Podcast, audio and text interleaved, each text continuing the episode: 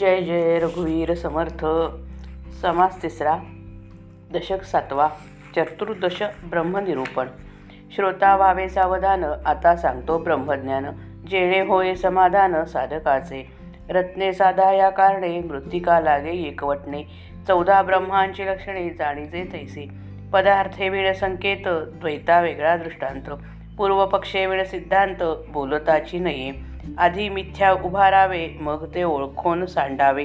पुढे सत्य ते स्वभावे अंतरी बाणे. म्हणून चौदा ब्रह्मांचा संकेत बोलीला कळाया सिद्धांत.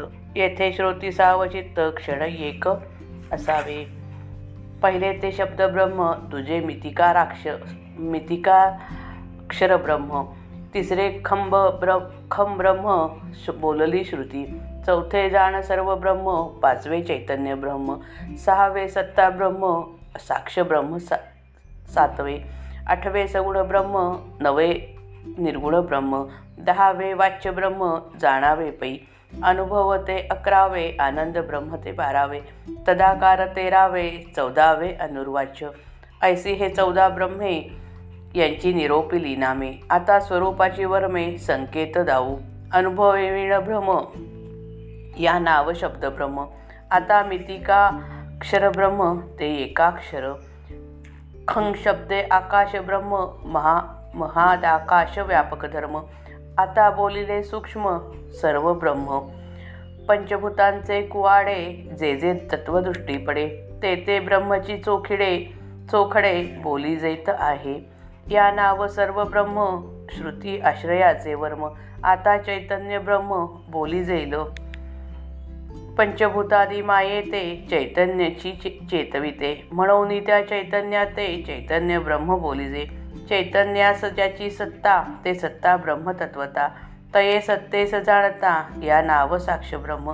साक्षत्व जयापासून ते हे तेही आकळले गुडी सुगुण ब्रह्म हे वाणी तयासी वदे जेथे नाही गुणवार्ता ते निर्गुण ब्रह्मतत्वता. वाच्य ब्रह्म ते लिहि तेही आता बोली जाईल जे वाचे बोलता आले ते वाच्य ब्रह्म बोलले.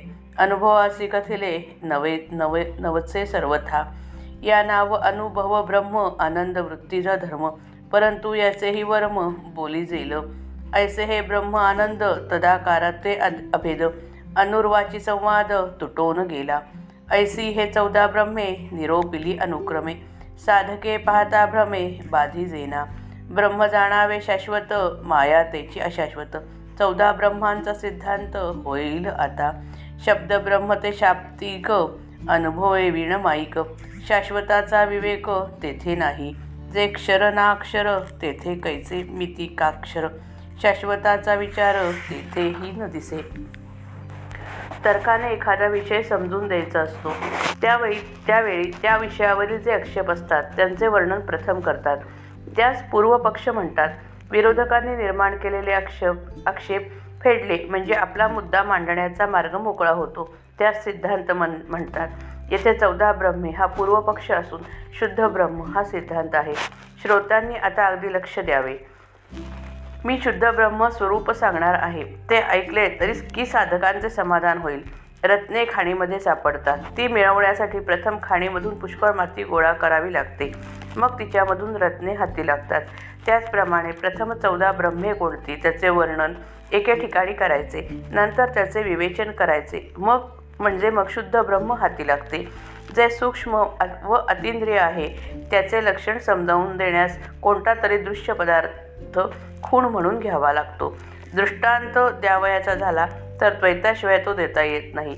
तसेच पूर्वपक्ष व्य व्यवस्थित मांडल्या वाचून सिद्धांत सांगता येत नाही.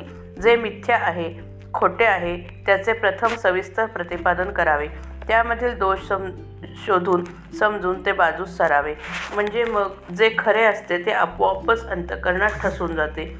ही दृष्टी ठेवून शुद्ध ब्रह्म कसे आहे ते ध्यानात येण्यासाठी चौदा ब्रह्मांच्या खुणा सांगतो.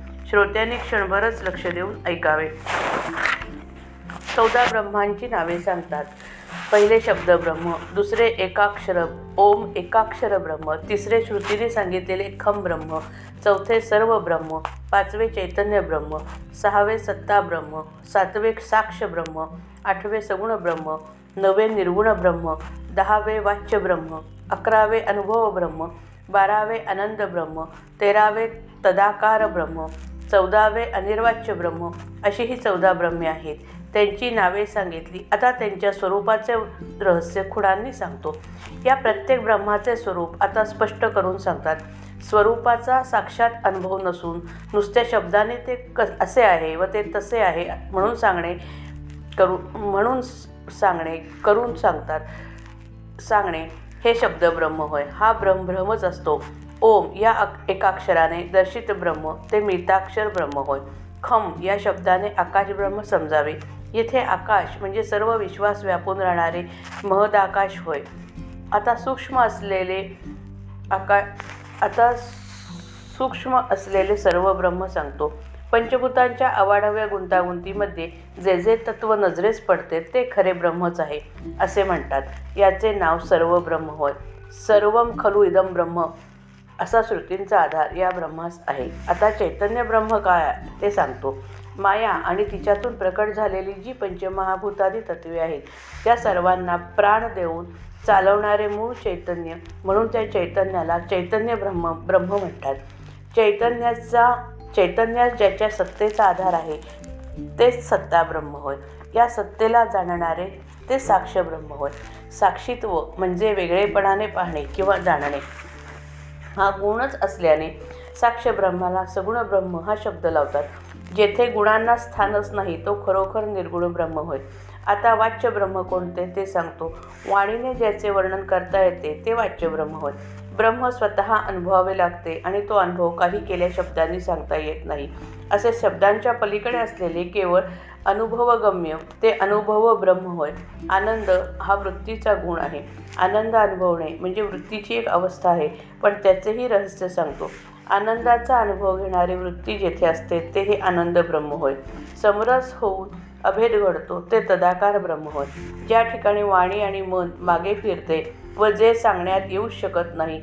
ते अनिर्वाच्य ब्र ब्रह्म होय. तेथे संवाद मुळी संपतोच. अशी ही चौदा ब्रह्मे एकामागून एक ओळीने सांगितली सांगितली. साधकाने नीटपणे ती ध्यानात घेतली तर त्यास अज्ञान व त्यामुळे होणारा भ्रम भ्रम बाधणार नाही. या चौदा ब्रह्मांपैकी प्रत्येक ब्रह्म परब्रह्माच्या दृष्टीने कसे उणे पडते याचे विवेचन आता करतात. शुद्ध ब्रह्म हे अत्यंत शाश्वत आणि माया अत्यंत अशाश्वत आहे. या दू या दोन मूल गोष्टी घट्टपणे ध्यानात ठेवाव्या. म्हणजे पुढे येणारे चौदा ब्रह्मांचे निरसन उत्तम प्र उत्तमपणे समजेल. शब्द सद्वस्तूबद्दल जेथे नुसते शब्द पांडित्य असते ते शब्द ब्रह्म होय. तेथे त्या स्वरूपाचा प्रत्यक्ष अनुभव नसतो. ते मायेच्या कक्षेतच मोडते. शाश्वताचा विचार नसतो. जी सद्वस्तू शब्दाने सांगताच येत नाही तिचे वर्णन करण्यास शब्दांची कम करामत म्हण करणे म्हणजे सांगणारा आणि ऐकणारा दोघेही भ्रमात वावरतात. अशाश्वतांमध्ये घोटाळतात. मितिका अक्षरब्रह्म सद्वस्तू विनाशी नाही ती अविना ती अविनाशी नाही ती नुसती आहे. म्हणून ती एका मोजक्या अक्षराने वर्णन करणे योग्य नाही. अक्षर ही मानवी कल्पना असल्याने तेथेही शाश्वताचा विसर तेथेही शाश्वताचा विचार नसतो. माफ करा. खम ब्रह्म म्हणजे आकाश हेच ब्रह्म होय असे श्रुतिवचन आहे. आकाश शून्यरूप आहे. ब्रह्मज्ञानाने शून्य नाहीसे होते म्हणून या ठिकाणी देखील शाश्वताचे अधिष्ठान नाही. जय जय रघुवीर समर्थ.